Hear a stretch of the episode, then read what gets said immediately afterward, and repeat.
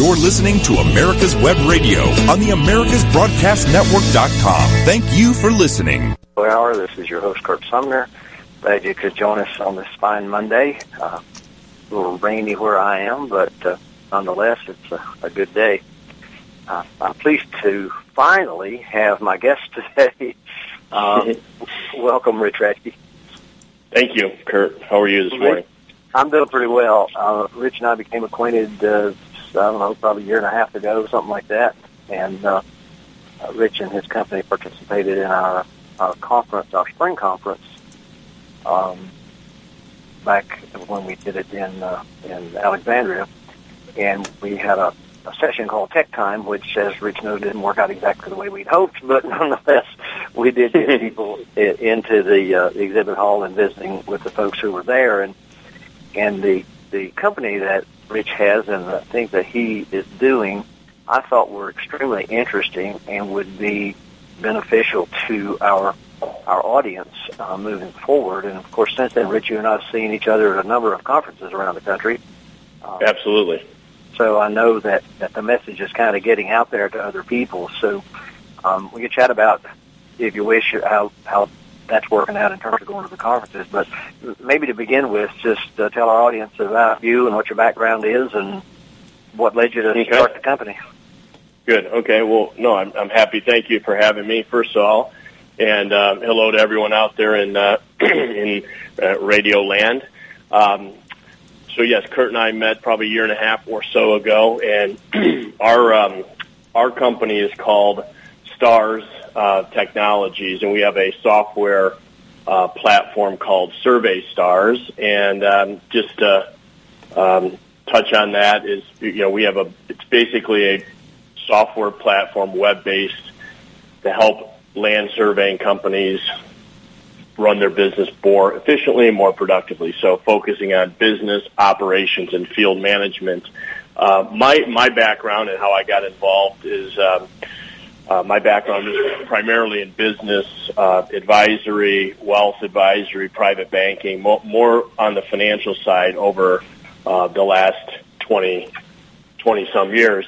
Um, I got involved in uh, the technology side and in um, Survey Stars specifically because I was doing some consulting work for um, some of the folks that were involved in um, in Stars, and through that discussion and through the work on trying to help them become a more productive, more efficient company, we we uh, began to talk about how we could take the technology out and uh, help other companies do the same. So that's how I got involved, and it's been a great run so far. We're um, we're growing quickly, as as you know, I think, Kurt, and we're um, we have licensees, I think, in in nine or ten states today, and um, hopefully continuing to grow. We think it's a great industry that um, has really a, a ton of upside and, in always trying to figure out how we can help these companies get better. So I, I know that your your focus that we've been talking about here uh, this morning, and you and I discussed before, uh, toward the surveying part of things. But I'm going to assume that the the services that you guys provide to people to help them do better in their business could apply anywhere, really. Uh, y- yes, it, it, it can, and, and quite frankly, um, our focus on the software side has been primarily thus far in land surveying, engineering, um, and, and you know loosely land development areas. And, and the reason for that is that the software, like most software as a service businesses, started off as a proprietary software platform that was um, started some 12 years ago. So when we when we pulled that out of being a proprietary software and decided to begin going out and talking to other companies and licensing it out, we, we wanted to focus first and foremost on the the industry that got the the the software built in the first place, which was of course land surveying and, and engineering. But but clearly down the road, as we continue to grow, we will have the opportunity to take the software and um, push it into other verticals, and, and some of those that are quite obvious probably to, to many people. You think about the business of taking an, on a job and, and, and moving it through a number of statuses until final um, final completion. And, and with field crews, and that can be you know HVAC, that can be plumbing, that can be um, that can be electrical, that can be construction. And so the focus today is on surveying and engineering. And as we continue to grow that, we will look for opportune times to um, to launch other verticals. Well, being a, a surveyor all my life, um, I guess I can say at least uh, from from my experiences, I'm I'm curious to hear what you've seen and heard as you traveled around the country and visited with surveyors all across the country in terms of their perspectives um, with regard to business and looking at the services that you provide and and whether or not they're you know how they how they look at adapting to that. Because you know one of the things that we always say um, about ourselves whether or not it's true in the broader sense is that we're so focused on being good at the technical side and uh, the the licensed practice side sometimes we're not as good as we might be on the business side. So I, I, I know you've talked to people and you have some clients. So I'm just curious what you're what you're seeing. Well, it, you know that's a it's a great question, and I, and I think that it's uh, it the answer it depends uh, certainly in who you're talking with, um, but we've traveled um, because we have clients in as I said ten or nine or ten states.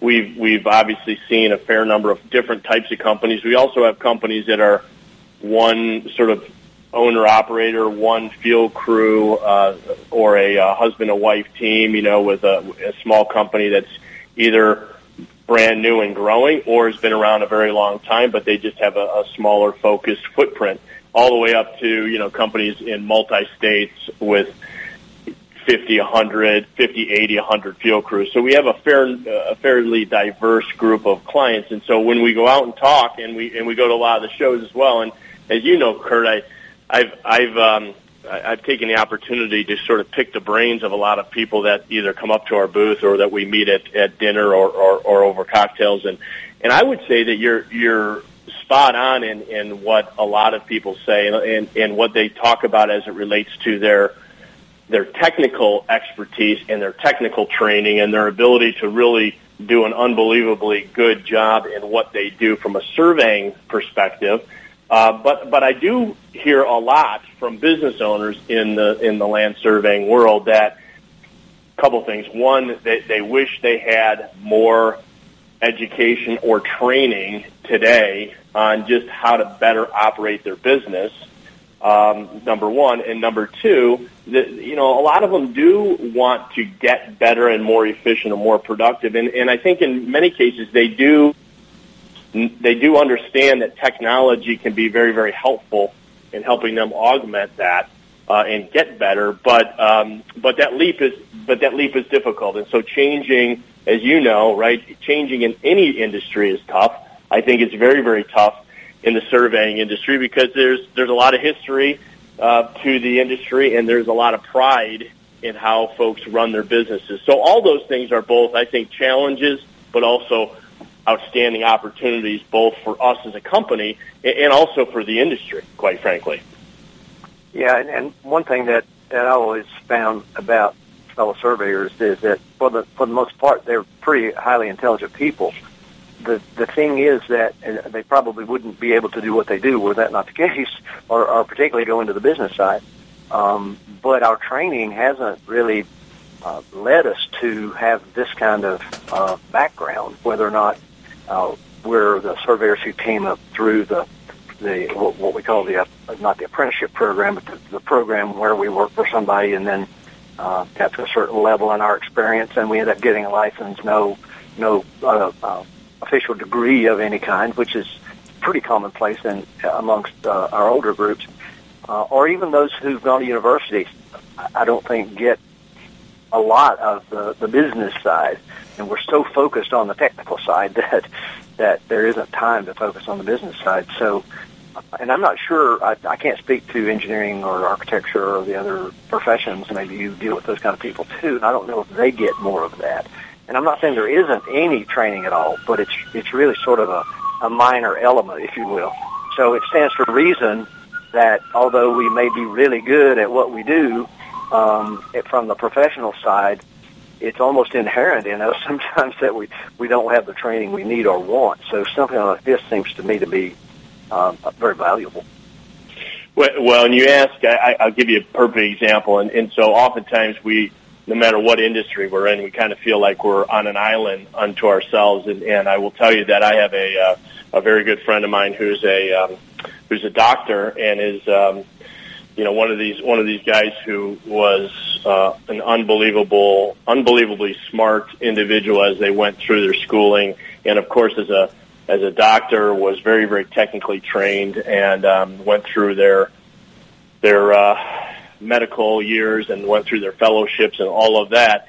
Um, and and you know, this individual was in the you know the top um, top one percent or higher of uh, on the MCATs, and so just a very, very sensationally smart person and very technical. And, and, and this person has told me numerous times uh, throughout over the years and has asked for thoughts and, and ideas and some advice on business topics, whether it's finance or whether it's just you know that they went out on their own not too long ago into a, a partnership, uh, a medical partnership, and that was a whole new animal for them.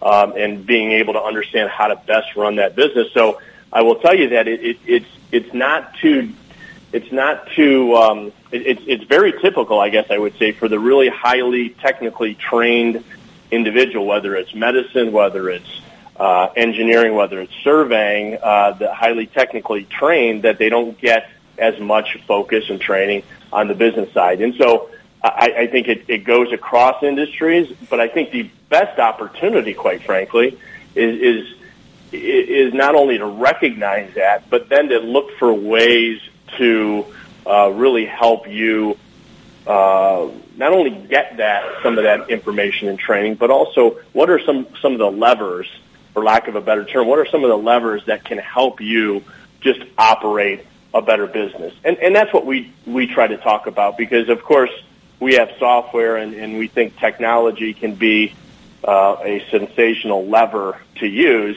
And, and I would say the only time we get uh, when we get a chance to talk to someone in the land surveying world who is open to change and is open to getting better, we have unbelievable conversations.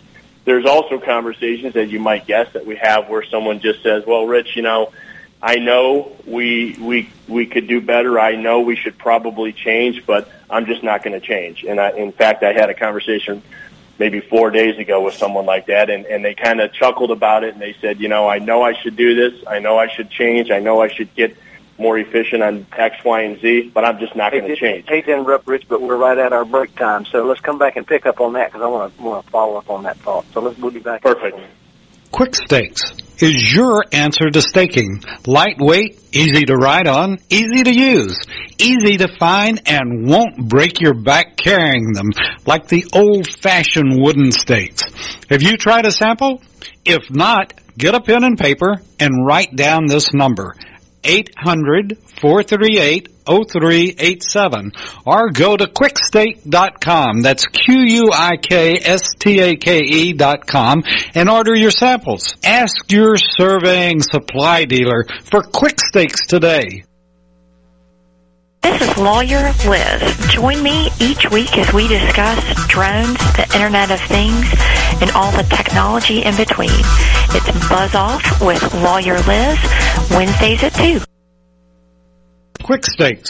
Does your survey supply dealer have Quick Stakes? If not, demand that they start carrying Quick Stakes. Did you know that Quick Stakes are better for your back than your local chiropractor? Lightweight and easier to use than the old heavy wooden stake. Order a sample today and prove it to yourself. Quick Stakes, your back friendly stake.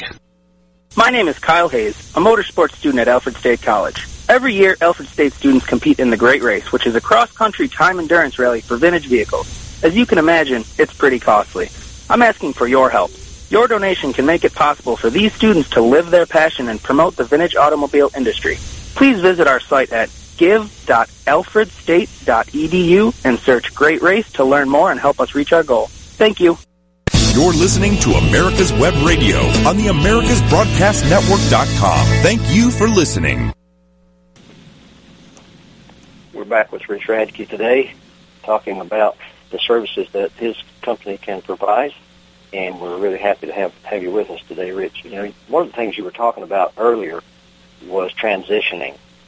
And I think being in a in a situation where we are as surveyors, then we we totally understand the whole transitioning of the, technologies, the instrumentation, even procedures, oftentimes that go along with our with what we do as surveyors, and that's been a heck of an adapt, adapt adaptation curve for many people, not only from the perspective of understanding the technologies, but being able to afford the technologies, but it becomes inevitable at some point when that has to occur.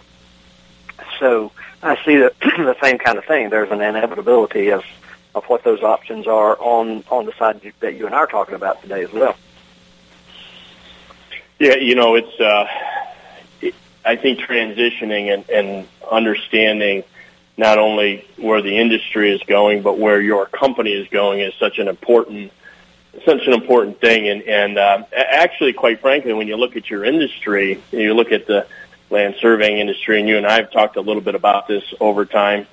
Um, there's been some really sensational, um, I guess, uh, tra- sensational moves that have been made in the evolution of the industry, the evolution of technology in the industry, the evolution of um, of sort of products and services. And uh, clearly, the way you do a survey and the way you um, transition that survey through your company to today is much different than it was, you know, 5, 10, 15, 20 years ago. And the technology out in the field has grown dramatically. So what, what we see is we sometimes see that the, so much of the technology has changed in the field, yet sometimes the technology and the, the, the efficiency and how folks are operating their business in the office, for lack of a better term, hasn't maybe kept up as much. But one one of the things I would just mention on transition, and, and this is pretty important because it'll come back maybe towards the end of the call when we talk about things that um, Survey Stars we think can help companies do uh, you know, we, we, we talk a lot about this when we travel. Curt, you've probably heard me talk to people about this. That you, you know, your business is really going to go through, uh, you know, one of probably three or one of five transitionary points over the next X number of years. Right? You're going to transition your company to the next generation, your children, if it's a family business, and that's something that you've set up to to move to the next generation. Uh, in fact, in fact, that uh, only only about uh, 30% of companies across the entire uh, small business world make it to the second generation. So it's not as easy uh, as it sounds, but that's one transition point. Of course, the other transition option, it might be to transition your company to your management team or your employees. And then, of course, um, and, and that's, that's also comes with some great opportunities, but also some very, very unique challenges. And then selling uh, your business and transitioning that company to a strategic buyer, right? A competitor of yours or a larger buyer that's rolling, maybe a larger buyer that wants to add you to their mix of, of services. Um, and then, and then the, the fourth one would be sell and transition your company to a financial buyer. And, and that's becoming, I think, more, uh, typical in the surveying world. Uh, certainly we know some private equity firms and some financial buyers that are out there in the marketplace attempting to roll up, if you will, from a from a financial standpoint, some of these companies that are out there and help, you know, drive leverage and and and, and drive a larger, more diverse organization. So so that financial buyer is definitely out there today. And then last but not least, unfortunately, the the fifth is you go out of business. And, and you know, I've come from the financial world and quite frankly, there's just not that many other options out there besides the five that I just outlined. And so thinking about that as an owner or an operator or a principal of a company um, is, is pretty important in trying to prepare your organization today for growth and, and efficiency, but also thinking about what your business is going to go through over the next one, two, five, ten years is pretty important. Yeah, that's that's interesting to to get on that topic because I'd say that the incidence of calls or emails that I get at the office with regard to do you guys have any information about transitioning business? How do you sell a surveying business? How do you how do you prepare for you know get transitioning whatever whichever case you're in here?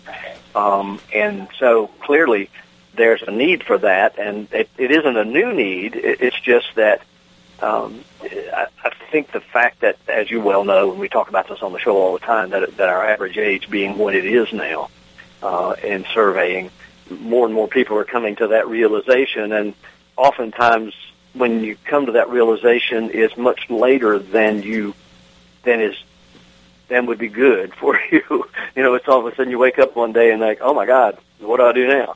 Um, so well, you know, yeah, and, and in fact, that by the way, that's that's the case in a lot of industries. But did you know? There's a statistic out there, and you'll appreciate this, Curt. That maybe I think in the next couple of years, um, there's there's forty percent of the small to mid-sized sort of family-owned businesses, the leader expects to retire, and that's within the next couple of years. Okay, and so there's going to be an enormous transitionary period across many, many industries. And, and however, um, however, about 43%, okay, about 43% of all businesses that fit in that category, so almost 50% of the businesses out there that are going to face a transition, it's inevitable because of age or what have you, uh, only, only half of those have any sort of, have had any sort of succession plan discussion, not even a plan, but right to discussion. And so there, therein lies both the challenge uh, and and the opportunity. And I would guess those statistics maybe aren't uh, that far off in the land surveying industry, and quite frankly, might actually be higher, uh, unfortunately, in the land surveying just because of the average age and maybe the way that the businesses have been structured. I, I think you're right about that, actually, and and having been involved in in surveying businesses of my own and also partnering in a couple of businesses uh, that had other disciplines within them, um, I've seen that all all through my my life. You know, people mm-hmm. try to try to make plans moving ahead, and there are different kinds of option options that people do. And um, uh, I know there's a uh, the plans where I'm trying to think what you call them exactly, but uh, a plan where employees can kind of buy into the company um, mm-hmm. And then, of course, when the uh, when the major partner, the guy who maybe started the company, has been the principal owner all through the whole time, is going to head toward retirement at some time, and um, so you try to set up opportunities for people to uh, transition into ownership, if you will, or transition yes. into leadership. Ownership kind of comes along the way, but oftentimes those pieces are really, really small, and and so uh, there's just a lot of challenges in that way, I think, and sometimes people look at, at those those types of options and say, well, that's really cool. We're going to buy into that. But then mm-hmm. in the end, if one person owns all the assets, then you you really didn't end up with very much.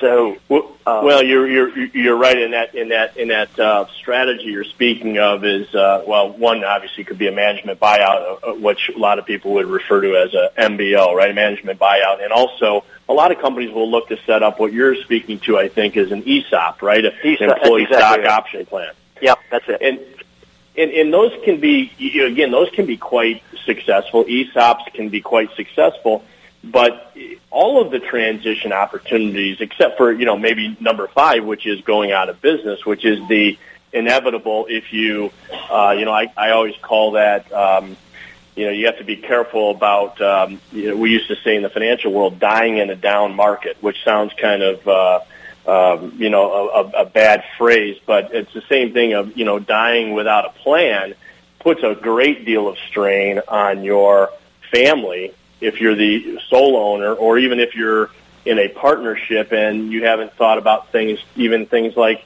key man insurance and, and so on on your partner, you, you can put a great deal of strain on a family or on a, a number of families during what usually is one of the toughest periods that, that you'll ever have to go through in your life anyway. So you're, you're in a mourning situation and you're trying to figure out how do we deal with this asset because not only is it just the asset as the business, but you're also dealing with people's livelihoods because you have a group of employees that you feel a great deal of of responsibility for. So it's a very, you know, without a when you don't have a plan, it can be very very challenging. And so although we're, you know, I come from that background, so I can speak very, um, I think, very comfortably about it. Uh, I think what we try to do with our, our, our software and our technology and, and our, our business is to get people thinking about not only how can they operate better today and, and more strategically and more efficiently and more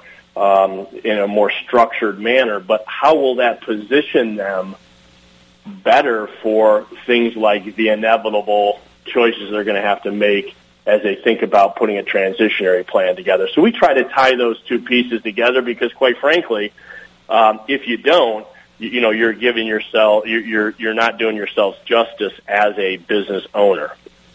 That's very true. And the, I was I was interested when you were ta- started li- making the list of transition options, and and the whole next generation one uh, was interesting to me because it seems as though, uh, and this is just my my perspective, but it seems as though that that isn't as commonplace as it might have been in years past, where it was a sort of a family thing. People worked with their parents. You know, they they be but in today's world, I don't think that's happening nearly as much. And so I would assume that the the next generation transition, uh, at least in professions like surveying, where you know your lead person is always going to be a professional one way or the other, um, I would guess that that might be becoming less less likely.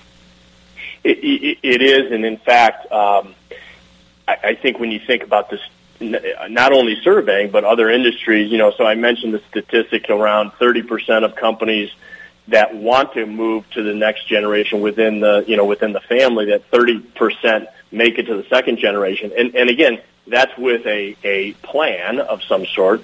Well, then the third generation, it goes down to 12% actually make it. And when they say make it, it means that it, they stay in business and they're an ongoing you know, profitable concern. And then when you jump to the fourth generation, a family business making it to the fourth generation, and this is across all industry, uh, all small to mid mid-sized companies, it goes down to three percent. And so, what what you realize there is that it's a it's a very very difficult thing to continue to successfully move a business through multiple generations. And so that's why planning is, is so critical. And, and you're absolutely you're you're spot on when you said that there's less businesses going to the the next generation. And in surveying, we hear about it all the time when I'm talking to people about about this topic at at events or what have you. There's a number Sorry, of people. Again, we're, coming up on, we're coming up on break, so let's pick up on that when yep. we come back, and then we can talk about how people get help. So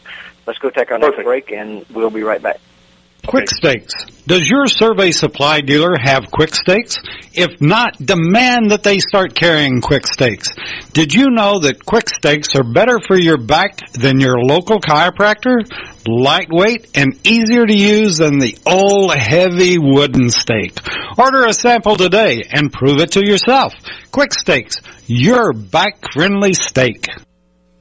With all the back and forth in today's politics, it seems as though the Constitution gets lost in the mix. If you want to brush up on your Constitution, then join Michael Conley every Wednesday from 4 to 5 p.m. for the show Our Constitution on americaswebradio.com.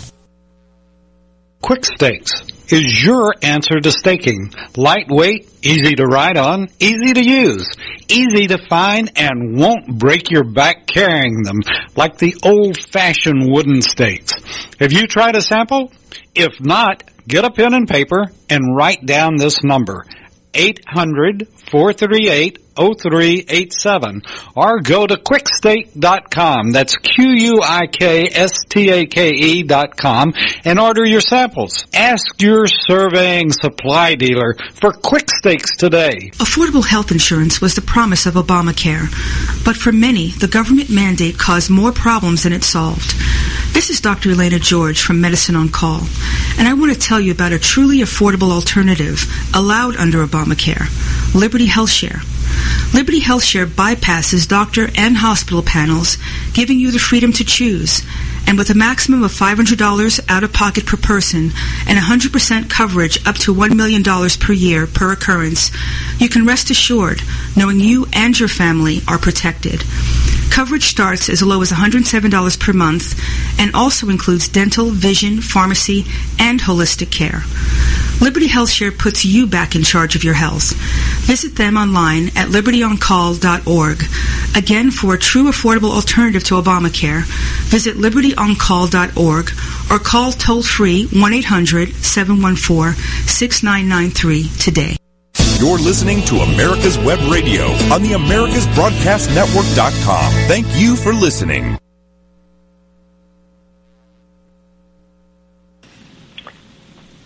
Before we went to break, we were talking about the the whole transition, and, and you were having a comment about the the frequency or the uh, the current state of that. And I, I want I do want to have you talk to people a bit about where to get help and how help can can be provided. I, I didn't know if you want to follow up on that a little bit more before we go there.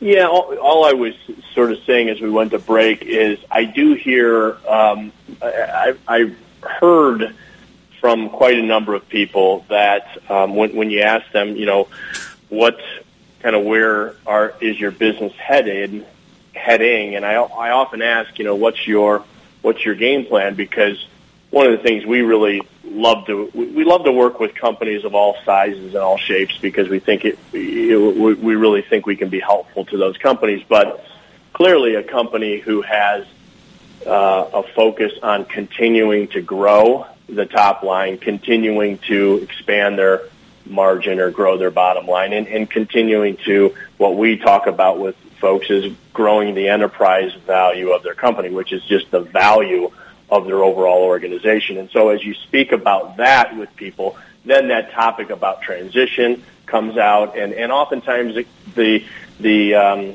comments will be, well, you know, my my kids really don't have any interest in coming into this business, and so what I maybe thought about because maybe I'm second generation, and I thought, geez, you know, it would be great to make this a third generation business.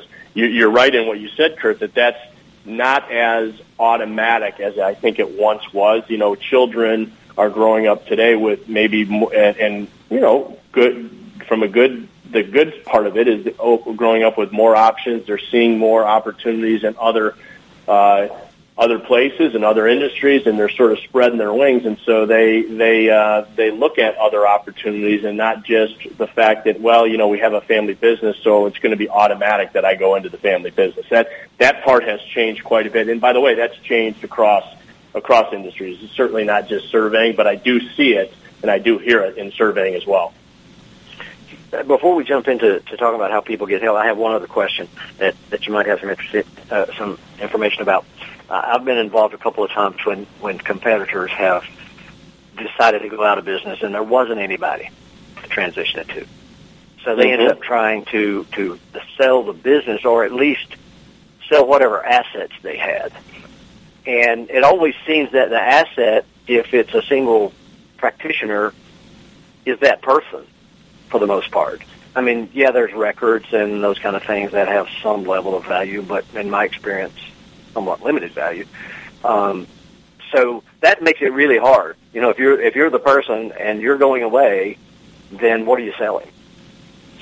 Well, you're again. I, I think you're you're absolutely right, and and we talk to people about this. You know, even when we sit at some of the conferences, some of the surveying conferences. In fact, we just um, got back on um, early Sunday morning from the Texas conference, which um, which is, I saw you at, uh, uh, Curt, and and uh, one of the things that came up on a couple of conversations is is um, you know this idea of, of transitioning the business and or what's the the business going to be worth. And I, I was I visited a company um, in which had just an enormous amount of records, and you know I think that's a hot topic always in surveying is okay. Well, I've got a ton of records, and therefore, right? Therefore, I have a, a very valuable business, and I, I would say that, um, you know, that in fact can be true. But I think to your point, Curt, uh, that you mentioned, you know, the the value is in the eye of the of the acquirer, and and there's some acquirers out there that don't put a great deal of value on just records themselves. But what I will tell you they put value on is they put value on um, process and structure and repeatability in an organization. And so you're right in saying, you know, records probably aren't as valuable as many people think they are. the the value lies oftentimes in maybe the relationships, like any business, that this company has. So their client base, for lack of a better term, in a community or in a region or what have you. And then there's value in, in the people that, that they have. And so if you're a, more of a sole practitioner or a small organization with just a small handful of, of folks, and a lot of those folks are going to retire, then you're right. What is the value? And there, therein lies the challenge. I would I would argue and I would recommend and suggest to people that if you really focus today on running your business as a business, and you, you maybe people have heard that RILAB, that that acronym, run your bit, run your business as a business, and I think it's so important that as business owners in land surveying, we think about our businesses as much bigger than ourselves, and we think about how do we operate this business so that tomorrow, if I got hit by the proverbial bus, we would not skip a beat. And the only way you can do that, so so many of these businesses are so tightly tied to their owner or their their principals, their two or three owners, that it's hard to break that. And so if in fact you come to acquire a business and the greatest asset in that business are the three gentlemen or the th- or the two guys and, and lady that are walking away because they're you're going into retirement, the that's a tough that's a tough one to swallow as an acquirer. What are you really paying for? And and so what we try to get people to think about is if you operate your business with leveraging technology, putting repeatable, scalable processes processes in place, then what you're positioning yourself for is the ability to say to someone, well, I could go away tomorrow and I could spend uh, a month in Europe and our business would continue to hum along and clip along at a very, very successful rate. Why? Because the business is not about me or about us as a small group, but it's about the entire uh, way that we do the way that we do business. Now, of course, if you're a sole practitioner, that becomes more challenging. Um, but thinking about running your business as a business and making your business be able to operate without you adds value to your business long term. Yeah, that makes a lot of sense. One of the reasons I asked that, that or brought that up was years and years ago I was involved in a in a, a purchase of, of data, basically, uh, from a company that went out and there was no successor, and and getting that information and that data was relatively inexpensive, but all I really got out of it was that company's former clients wanting me to come out and reset a corner that got knocked out for free because I had all that information. so right, right. It, didn't turn out to be so lucrative after all. so, I mean, Yes. it was good if you were going to do retracing and that kind of thing. I, I, there was some value, but it seemed more than not that's what that's what ended up happening. Well, and you know, I think that's a great. Your comment is interesting because if you think about it, Curt, if you were the acquirer, okay, and if it was if you were going into a business tomorrow and you put yourself in the acquirer's seat, you know, what would be what would be important to you? Well, you'd you'd probably want to know about their client base. You'd probably want to know about their uh, process. You probably want to know about the mix of business that they do. You'd probably want to understand their profitability. You'd probably want to understand uh, what assets they have currently in the organization, such as what equipment they have, what trucks they have, what you know sort of hard assets they have. You'd probably want to understand a little bit about the people that they have in the organization, and you probably want to understand the process upon which they they take their their their jobs into their organization, and how do they take them through, you know, sort of getting paid and closing that job out. And, and you'd probably want to understand, if possible, how much of this is memorialized. And, and that's why, if you think about putting yourself in that buyer's seat, um, the beauty of leveraging technology and the beauty of having a structure and a plan that's repeatable and scalable is you can press a button, ideally, and show someone an a potential acquirer in this case, right? Press a button and show them, well, here, here, take take a look at my my client base. Here it is. Press another button. Here, take a look at at the last you know 50 jobs that we did, and and take click, take a look at this job, and take a look at all the the take a look at the very specific process that we went through to com- to take on and and complete this job in a in a an appropriate fashion. hit another button and, and let's let us show you not only how our business is priced out, but let us show you also how how good our clients have been in paying us on time or not paying us on time. All of these things that I'm suggesting there, when you when I say click a button, if you can get to the point with utilizing technology where you can click a button like that to an acquirer, even if you don't plan to sell your business, now what you've done is created, I think, and, and my financial friends would say, enormous enterprise value in your organization. And you might recognize we haven't even talked about records yet. Well, records is a whole other thing because as you get on the right technology platform, your records become over time. You're building digital, a digital platform, a digital filing cabinet, digital records, and that's a whole different animal than um, you know maybe the records that many of us think about that were you know 5, 10, 15, 20 years ago. So those are some things to kind of think about. Is if you put yourself in the acquirer's position and you were going in to visit a company and you had a blank checkbook, what would you be thinking about wanting to look at to be able to start to value that company? And those items that I just went through are what I would tell you a lot of the folks would look for if they're financial buyers if you can get to a point where you can deliver those with one click, you've now built, I think, some great enterprise value and you've built a platform, if you will, or a repeatable business process that allows you to pull yourself out of the business. And so the value of the business is not tied to you as an individual, if, if, if that makes sense. Yeah, as you were going through that, it, it, it came to mind that all of the things you're talking about are, are sort of the perfect structure for anybody who is not ready to sell a business yet.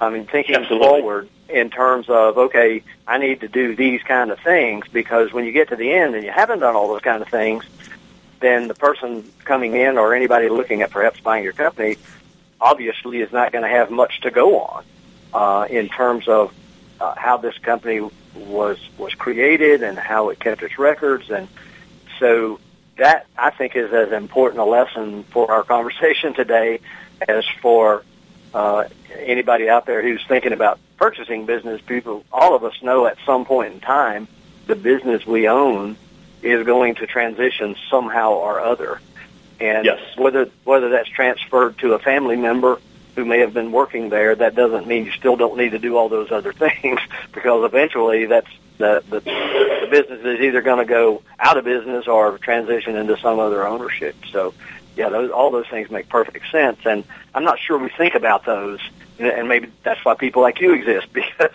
because we don't think about those kind of things when we're in the everyday process of just getting work done. Well, and and that's right, and, and I, I I don't you know, I'm very uh, cognizant of the fact that you know none of us can assume that it's easy to think about about these things. And believe it or not, we're at break again. So when we come back, let's talk about some of those things and, and the technologies that can help us figure out what to do.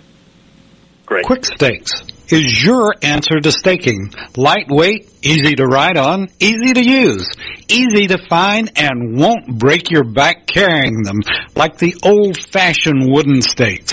Have you tried a sample? If not, get a pen and paper and write down this number. 800-438-0387 or go to quikstake.com. That's Q-U-I-K-S-T-A-K-E dot com and order your samples. Ask your surveying supply dealer for quick stakes today. Whether cruising the strip in a 57 Chevy or taking the family on a vacation in a 71 Oldsmobile Vista Cruiser, you need to tune in to Classic Cars with Steve Ronaldo and Jim Weber every Saturday from 8 to 9 a.m. on americaswebradio.com. Affordable health insurance was the promise of Obamacare, but for many, the government mandate caused more problems than it solved. This is Dr. Elaina George from Medicine on Call, and I want to tell you about a truly affordable alternative allowed under Obamacare, Liberty HealthShare. Liberty HealthShare bypasses doctor and hospital panels, giving you the freedom to choose. And with a maximum of $500 out of pocket per person and 100% coverage up to $1 million per year per occurrence, you can rest assured knowing you and your family are protected. Coverage starts as low as $107 per month and also includes dental, vision, pharmacy, and holistic care. Liberty HealthShare puts you back in charge of your health. Visit them online at libertyoncall.org. Again, for a true affordable alternative to Obamacare, visit libertyoncall.org or call toll-free 1-800-714-6993 today. Quick Stakes is your answer to staking. Lightweight, easy to ride on, easy to use, easy to find, and won't break your back carrying them like the old-fashioned wooden stakes. Have you tried a sample? If not, get a pen and paper and write down this number. 800-438-0387 or go to quikstake.com. That's Q-U-I-K-S-T-A-K-E dot com and order your samples. Ask your surveying supply dealer for quick stakes today. You're listening to America's Web Radio on the AmericasBroadcastNetwork.com. Thank you for listening. So, Rich, we've been talking about a lot of different things in our last segment. You, you made some really great points that are helpful to people on either side of the equation when it comes to doing the things that uh, your due diligence, whether you're looking toward phasing out or you're looking toward bringing something else in. And and I know that you guys have developed uh, some some really good technology that helps people make those preparations. Yeah, it's. Um, I, I tell you, the the we do like to focus on thinking about two things, right? And, and, and one of them is as leaders and business owners, operations managers, and principals of these businesses is, and I, we talked about the five transitions that a business could go through. And so one of the things we always try to stress is it, it could be any one of those, you know, four or five, quite frankly. And, and eh, the fact of the matter is, and the most important thing is, are you in control of the destiny for your business? And so if you can be in control, uh, you can make those great educated decisions and, and look at the various options and make really great business and family decisions. But if you're not in control, if you don't have that scalable, repeatable um, process that someone would value highly, well then again you start to eliminate your options and you're not necessarily as in control as you'd like to be. And, and you know it's interesting in this industry, uh, not not too dissimilar to other industries, but as I talk to guys in, that are running businesses in, in the land surveying world, I mean these guys pride themselves on being in control, right? Being in control of of of, every, of really almost everything. And I suggest to them that not necessarily to be less in control, but build your business so that, or evolve your business into such a way that that um, you are you are still in control of the destiny of that business, but the day to day operations of your business, in, in in some ways, you'd like to be in less control of because if you are in less control, then you've built a system and a process and a platform that um, is, quite frankly, just more valuable to the next, whether it's an acquirer that comes in, or or the other thing is is the next generation. As a, a father, if I'm bringing my kids into the to the business, I want that business to be in the best possible position that I can have it in before I sort of transition that to my my son or my daughter. I mean, that's what most parents. That's the definition of what most parents would want, right? Not well, we'll let them deal with it when they get the business. No, you'd rather And- have it handed to them with a, a bow on top. Yeah, I was going to say, I, I think to some degree, the changes in the technologies related to the the practice of the business itself, uh, and again, going back to our, our age and our educational backgrounds and what have you, but just the whole idea of new technologies, in some ways, turning that side over to somebody else that isn't necessarily the business running side, but the, the getting the work done side, almost becomes uh, uh, just commonplace because people, you know, my age group weren't exposed to all those technologies coming up. It's harder to grasp. So I guess in some Yes. ways, Yes. that sort of makes itself work out to some degree. Yeah, you have to. Yeah, exactly. You have to be willing to. You know, there's some trust involved there, but you have to be willing to loosen the reins a little bit and allow others um, to to you know to, not only to, del- to delegate appropriately, but let let others make make some good dis- business decisions. But the fact of the matter is, using technology, Curt, you can really put what I like to call curbs, uh, checks and balances, and curbs around the business, so that even though you're not maybe you don't feel as in control as you once did. Quite frankly, you are very much in control because you you set the agenda, you set the process, and you've built out a you know again a repeatable, scalable uh, business. So you're you're actually as much in charge as you probably were before, but it's the but but it's the process and it's the system that's in place that's going to help you get there. So the last thing I was going to mention, we can talk a little bit about how we leverage technology to do this is is I, I always use the term you know manage and lead with the end in mind, and I, and I think that's an important phrase for people to think about is you may not know what you're going to do two years from now, five years from now, ten years from now. Most of us don't know what's going to necessarily happen, but if we can think about in our businesses as leaders, as owners, as principals, if we can be in position to say, you know, we're we're managing and leading this business with with an end in mind. And what is that end? Well, the end might be, hey, we know we're going to go through a transition at some point. What we've tried to do we is we back that up to today. And today, what are the things that we can do in our business today to sort of manage and lead with that end in mind? And that end might be the transition to the next generation. It might be transitioning to a sale or transitioning to a to a uh, uh, an ESOP or what have you. If you think about that and you fast forward back to today, and you can say, so what what is the common theme that we need to do today? Well, the common theme you need to do today then is is help put a structure in place, put a put a repeatable process in place, put some things together that are going to uh, allow everyone in your organization to uh, to really focus on the things that they do on a day to day basis in a most efficient, most productive manner. And that's where I think technology can really come in and be just an unbelievable partner, quote unquote, partner with your organization to help you get that business um, really well oiled today. Yeah, I agree. I, as you were, as we've been talking really through this entire our show, um, one of the things that's been on my mind the whole time is you, you've provided a ton of information here this morning that that's helpful to people.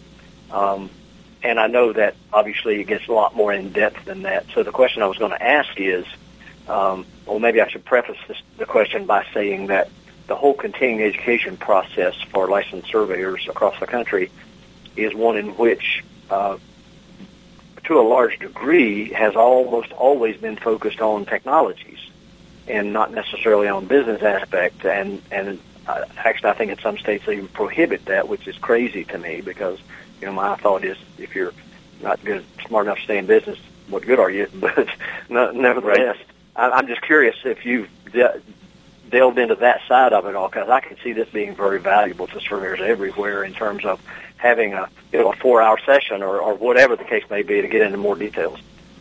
Well, I, I think so. So a couple points on that. I, I agree with what you just said 100%. And, and quite frankly, I hear about it everywhere I go that people are really yearning for more continuing education opportunities that are business uh, and operationally re- related and, and less technical. And not not to say that the technical training is not critically important. It is, but many of these folks, as you would know, Curt, being in the industry as long as you have, many of these folks have. Um, have so much technical training and they're they're supreme professionals on the technical front they're trying to figure out, well, I could be a, I can be as great a, technic, a technical person in this business as I can, but if I can't necessarily operate my business as productively, as efficiently, as, and as profitably in today's world as I can, then I'm not positioning myself uh, for that sort of inevitable. And, and, and the other thing is that, you know, you, you give your blood, sweat, and tears to the business. Well, that asset, if you will, that asset, I hope, I would hope over time will return the favor to you as an owner or as an operator. And, and I, so yes, people are asking for that. And I would say that I'm in, we're in process of trying to get some of these things pushed through, uh, these concepts and, and this type of sort of discussionary presentations into uh, some CE credit structure, and, and it's difficult, as you know, because every state is different. Every state looks at it different, and so the only thing I would say to the audience out there is, if in fact some of the things that you you heard today, some of the concepts and, and just the themes, the things to think about, if you'd like to talk about that more, and and clearly we we all would like to have CE credits when we sit through a presentation, then I would say you know reach out to your um, to your local chapters and reach out to the to the national chapter and just give them your your opinion on that. And I think we can have a little bit of a groundswell here to get these types of of topics um, nailed down and and build out some pretty important CE credit presentations and discussions that can help these folks not only run their businesses better, but also you know get credit for because quite frankly, it's critically important information. Yeah, it is, and, and as you and, I, you and I have discussed briefly, although we haven't, as you know, we're still in process in getting it together. But on our website, we've been working really hard to develop a pretty as comprehensive as we can um, uh, array of topics and and presenters all across the board, anything related to, to surveying and and getting these types of things in. And there are other people that have, you know, retirement strategy things. I mean, people have all kinds of things that they can share. But, sure. getting these business related ones more integrated into our system and into our list that a lot of our states will come to to look for speakers uh, is really important for us. Uh, but as we've talked about, the the other part is where there is what we call pre-approval by the state uh, board. Then it does have that other uh, element where you have to, to file with them to get it. But um, yeah, and we're, and we're trying to and we're trying to do both. Yeah, yeah we're trying yeah, to do both, sure. and you, you, as you know, and and I guess the last, you know, sort of the last thing I would say is, you know, people might ask and ask me a lot. Well, so what is, you know, how does SurveyStars fit into this, and what is what is really Stars all about, and, and how does, you know, we talk a lot about uh, business processes and, and getting uh, more efficient and more productive in how you operate your business, and so you know, what we've tried to do, and, and we think we've done, you know, quite successfully, is thought about the typical surveying process, whether where you you know a, a job gets initialized or a request for a quote gets initialized. So how what does that process look like from that moment on how a new job comes into your organization all the way through the prepping that job for the field, that research component, actually moving that, you know, scheduling and routing that job out to your field or crew or crews, and then that field work. How does that field work most efficiently operate? And then again, that job coming back inside your organization where the you know the drawing and, and the drafting gets completed, and and uh, whether it's commercial, whether it's residential, whether it's builder services, whether it's municipal, whatever it is, and then how does that final product get built? And, and, and how do you appropriately leverage technology to, to, to do that, to bill your client, to get paid, to close out a job, and to build that digital filing cabinet of every single document, every single thing that you did on that job or project from A to Z, memorialized and, and measured, in fact, on how you handled that job from, from that A to Z process. So that, Absolutely. in in a nutshell, is what we've tried to build a software platform to eliminate redundancies, eliminate some of the human error, and automate as much of that process as we can to make that a repeatable, scalable process. And that's sort of how STARS can help you leverage and, and build revenue, profitability, and enterprise value. So that's that's the whole idea behind STARS. Well, I appreciate it so much. Thanks for joining me today. It's been great to have you on the show, Rich, and we'll continue to talk. But uh, I do appreciate you being with me, and I'm sure the audience will too. So hope to see you sometime soon. Curt, thank you very much. I enjoyed it, and uh, please reach out to us if you'd like to talk about these topics uh, or would love to take a look at the uh, software. We'd be happy to show you, and uh, we uh, we we give our best to the industry. We think there's great opportunities continuing forward as an organ as a, as an industry. Good. Take care. Quick Stakes. Does your survey supply dealer have Quick Stakes? If not, demand that they start carrying Quick Stakes. Did you know that Quick Stakes are better for your back than your local chiropractor? Lightweight and easier to use than the old heavy wooden stake. Order a sample today and prove it to yourself. Quick Stakes, your back friendly stake. You're listening to America's Web Radio on the AmericasBroadcastNetwork.com. Thank you for listening.